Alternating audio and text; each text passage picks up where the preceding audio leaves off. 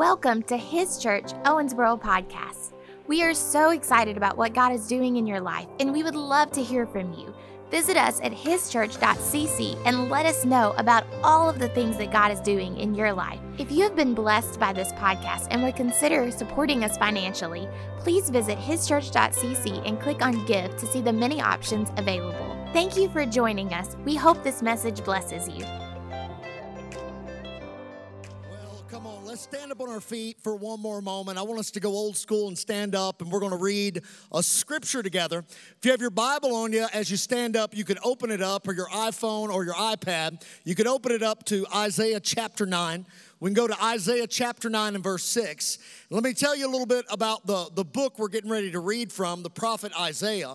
Isaiah is broken up into 66 different chapters, and Isaiah mimics the Bible as a whole. It's almost like a mini picture of the Bible. There are 66 books in the Bible, and Isaiah was one of the most powerful Old Testament prophets. As a matter of fact, Isaiah prophesies the coming of Jesus down to a T, and he gives us some names or some things that Jesus will be called in Isaiah chapter 9.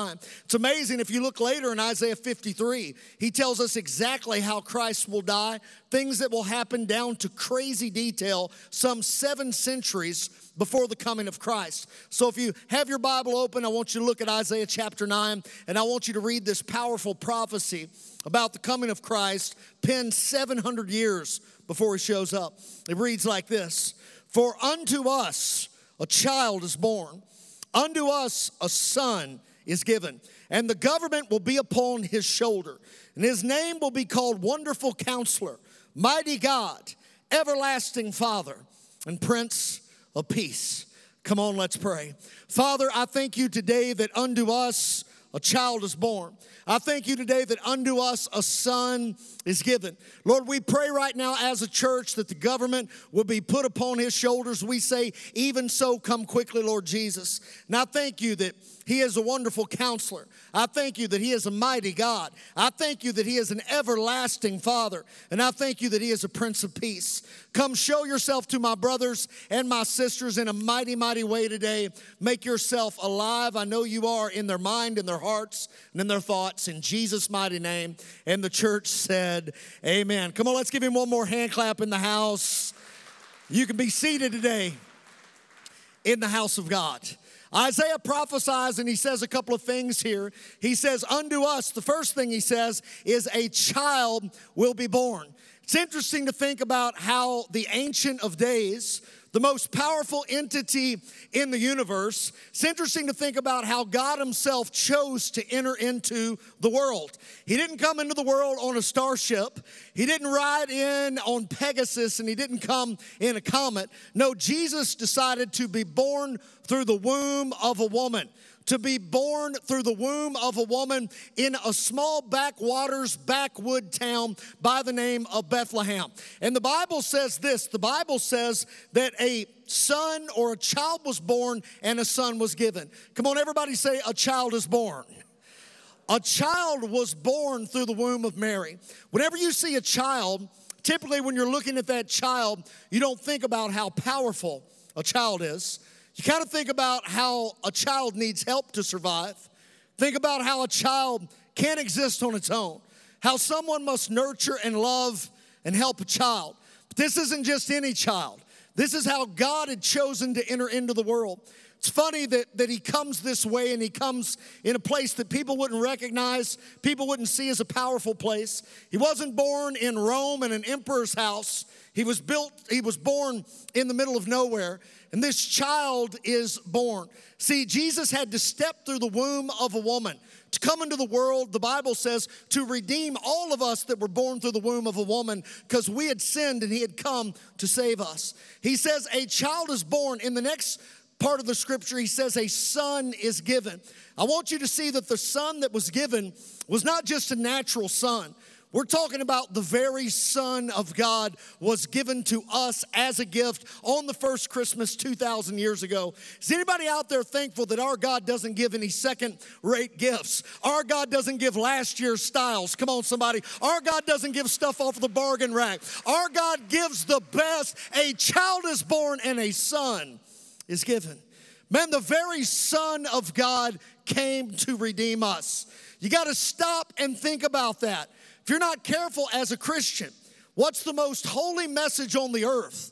That the Son of God has come to us. It becomes old news. We don't think about it the way we should. It becomes common in our thinking. But see, it's not common, it's holy. The Son of God came, his child came. Now, some might think that a father who would send his son to die for the world would be a cruel father. And I've even heard people talk about this, how terrible it is. But Jesus himself, the Son, said this, "No man takes my life from me, I lay it down." See, God the Father, God the Son, and God the Spirit all were pleased to send his Son to come and redeem us. Come on, if you've been saved, if you've been healed, if you've been forgiven, you ought to give God a hand clap right now that he came and he sent the greatest gift in the world to redeem us, amen? I mean, I'll tell you, I'm thankful that a child has been born and a son has been given. Isaiah goes on and he prophesies. He says that there's a day coming that the government will be put upon his shoulders. How many of y'all think Jesus would do better than the Democrats or the Republicans or the Independents or the Green Party? I'm ready to put the government upon the shoulders of Jesus Christ of Nazareth. And I say, come quickly, Lord Jesus. Telling you, he came once as a baby and as a lamb born through the womb of a woman. He will return at the end of time as a lion that will execute judgment upon the nations. He will set his throne in Jerusalem and he will rule with righteous honor and law and truth. Can I get an amen? See, he's going to come. He'll establish his government. But until then, there are four powerful names that are spoken about our Jesus, about not just my Jesus, but your Jesus, that I think we can look at and we can learn truths from, how to walk and how to live every day. Now, Isaiah made this announcement that when he comes, he'll be called Wonderful Counselor. Come on, we ought to say that out loud together. Somebody say Wonderful Counselor. Isn't it nice to know that we have not just a counselor, but a wonderful counselor? What is a counselor? A counselor is somebody that hears what you're going through in an area of your life and then gives you counsel, gives you advice, tells you how to play your situation. Now, let me ask you a question. How many of you have ever gotten some really bad advice? Can I see out there if you've gotten some terrible counsel? How many of you have ever gotten any bad advice from some really good people? Right? Come on. Right? Just because they're good people doesn't mean their counsel is good in that area. Can I get an amen out there? I think about some of the worst advice I've gotten has come from some really wonderful people. Why was it like that? Well, they were typically outside of their area of expertise. See, counsel isn't just any kind of information from anybody. It's in an area of expertise. If you got a legal problem, you don't need advice from just your brother unless your brother is an attorney. Can I get an amen, right? If we got an architectural problem, we need an architect. You got a financial problem, you need somebody with financial sense. You don't need to take swimming lessons from a drowning person. I watch people do it all the time. They'll say things like, no, I need somebody that's going through what I'm going through so they can understand me, they feel me. I need somebody that's went through what I'm going through and right where I am. Often people whose lives are falling apart say that. But listen, we don't necessarily need somebody who's going through what we're going through right now. How many know all of us are sinners, and the only person that could save us was someone who had never sinned? His name is Jesus. A lot of times counseling can be confused with commiseration. We got a God that won't commiserate with us, but he'll counsel with us. And I'm telling you, his counsel is always wonderful. It's always right on point. It's always right what we need. It's always truth. It's always yes and amen. It'll always come to pass. He won't give you any bad advice, for he is good and his mercy endureth forever. Come on, let's give God a hand clap for his wisdom and his counsel and his help. He's a counselor. He is a listening ear. You know, I've heard it said if you want to be interesting, you have to first be interested. Listening to people makes you interesting in their life. And Jesus comes and he's a great listener. He's there for you. If you have a problem, he wants to hear about it. If you have dreams, he wants to hear about it. He wants to talk to you in the night and in the day. He's interested in what you're interested in, and he'll listen. I was sitting at a pastor's conference several months ago, and I was in Korea. I was there at the world's largest church. It's almost 1 million members in Seoul, Korea. How many of y'all would like to see some churches built like that in America? I'd like to see some churches built like that in America. Now, three of you would like for that to happen, and I'll tell you what, there ought to be more of us. So let me say, I'd like to see some churches built like that in America. I believe God wants to do that. It's the will of God. A lot of people are like, in America, if the church gets over 1,000, it's trouble. Listen, we wouldn't even be a Sunday school class in Seoul, Korea yet, right? We'd be just trying to get off the ground. But I'm standing there in the restroom in this pastor's conference, and there was a guy. He's a sweet guy. He might not have been completely, might have had some challenges. Let me say it like that. And he was talking about all these dreams and visions. And I believe that God is a God that'll give you dreams and visions. But I don't believe he's a God that does it every single day of your life. Can I get an amen, right? And so this guy keeps talking about all this, and there's this sweet pastor standing there by him from the church, and he's just listening to this man. He's nodding his head, he's shaking his head, he's listening, he's smiling. The guy keeps going on and on and on. The guy's smiling and listening. And then the guy asks, "What do you think my dream and my vision means?" And the pastor gives this answer. He says, "The Lord knows." He said, "Let's pray about that, brother." And I thought, what a great answer. Come on, just turn to your neighbor and tell him the Lord knows. When you don't know what to say, just say the Lord knows. What a safe answer, right? Now, I walked by the guy and I said, "Hey, you gave that guy a good answer." And he said this to me. He said, "Some people just need a listening ear." Tell you about the wonderful counselor. His ear is always open to listen to you. No matter where you are, no matter what your problem is, no matter what time of the day is, right? No matter if you're surrounded by issues, his name is wonderful, and he'll counsel you. You have the wisdom of God to deal with any situation you're going to be put in. You're going to be sitting at a table with relatives coming up in just about 10 days, and a knife fight could break out between you and some siblings. God will give you the wisdom how to get through it. Come on, give God a hand clap. So we have a wonderful counselor. Amen.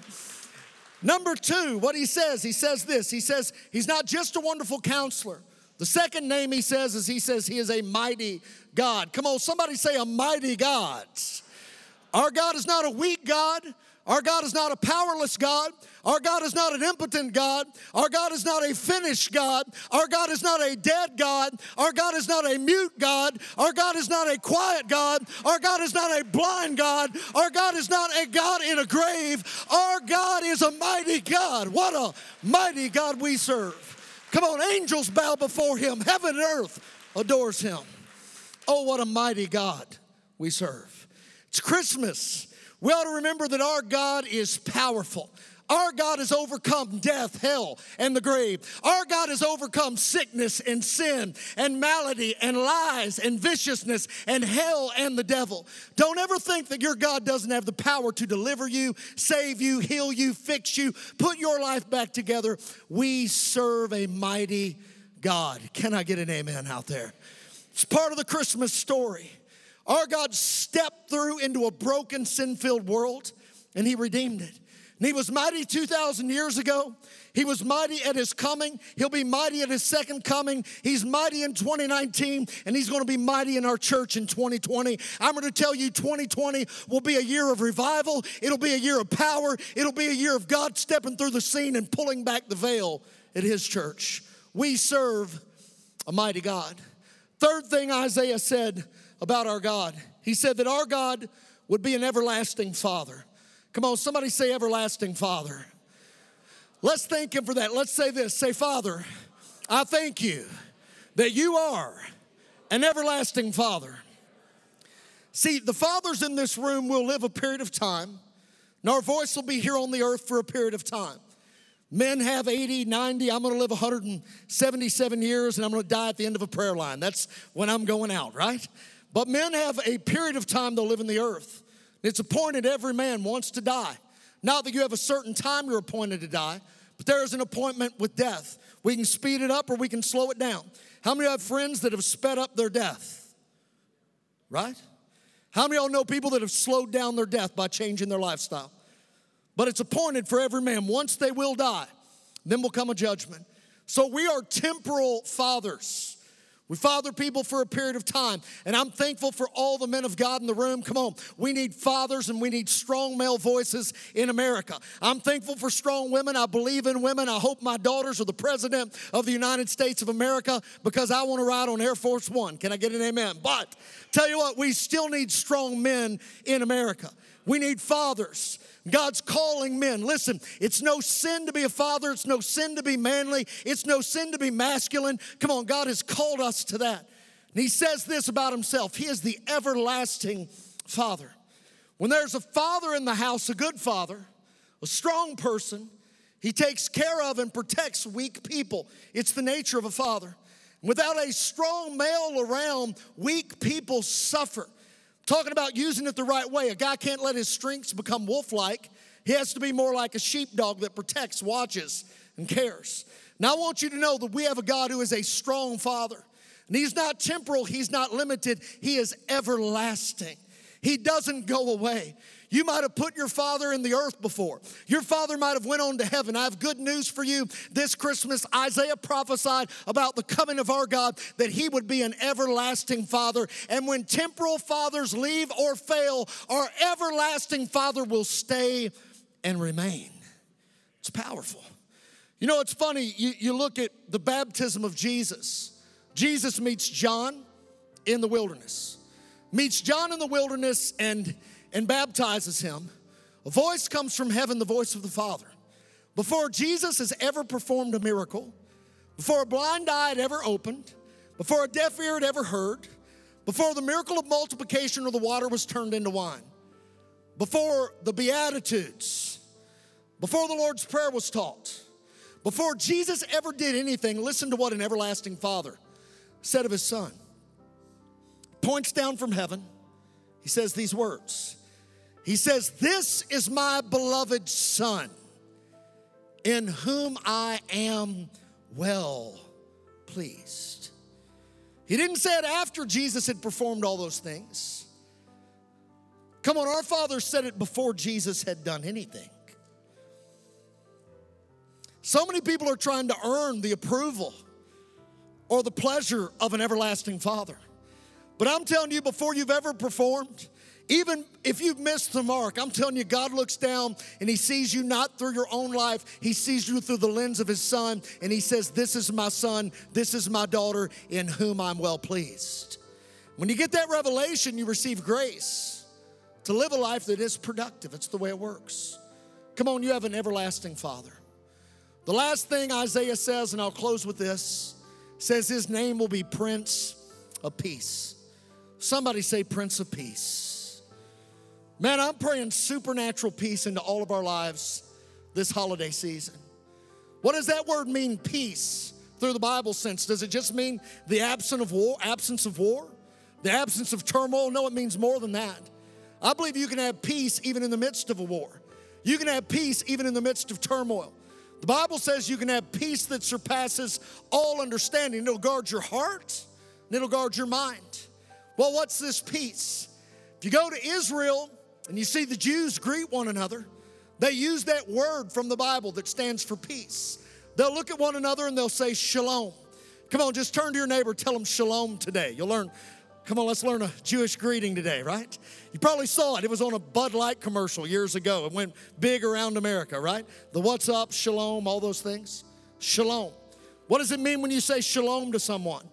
It says, means nothing missing, nothing broken, totally whole. He's the Prince of nothing being missing in your life, nothing being broken in your life, and you being totally whole and complete. You know what Jesus came to do? He came to fix the cracks in our life, to fill in the voids in our life. Nothing missing, he comes to fill in the void in your life. Nothing broken, he comes to put back together the things that have fallen apart, cracked from a fallen world. Totally whole, he comes to bring restoration in broken areas. He is the Prince of Peace. Man, the power of peace, you don't know how powerful it is until you have to live without peace for a period of time. Then peace is greater than money, it's greater than fame, it's greater than anything else. God, I pray and I thank you that you grant us peace. You know, there's a story from history that's a true story. The world had many problems. The the 1900s, wealthy, powerful men decided they were going to build a place in the Hague is where it was built. It was called the Peace Palace. Andrew Carnegie himself financed it. Gave $1.5 million back in those days to build the Peace Palace. It would be about $40 million today, U.S. dollars. They built this think tank, this house, beautiful home, mansion-type place, where all of the greatest thinkers, all of the greatest politicians, all of the greatest poets, all of the greatest minds in the world would come together. They would find a way to sit at a table and through man's means talk up peace. They would go and they would try.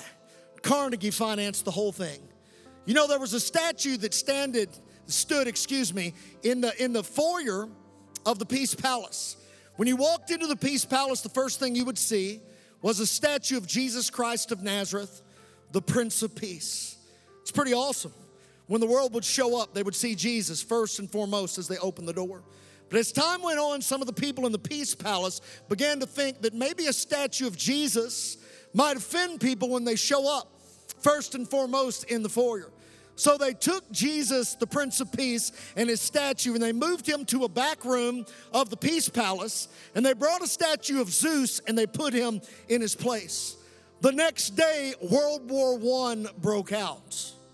I'm telling you, you can try to get peace some way in life without the person of peace, Jesus Christ of Nazareth, and it will only lead to war. Man can never make peace come on earth, but I'm telling you what, when Jesus came, he said, peace on earth, goodwill towards man. Come on, joy to the world. It is Christmas. We have an answer for our peace, and his name is Jesus. Amen.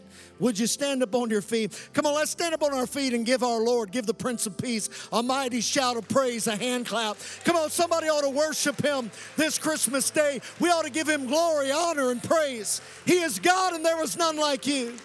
And I thank you for the peace of God. Surpasses all understanding.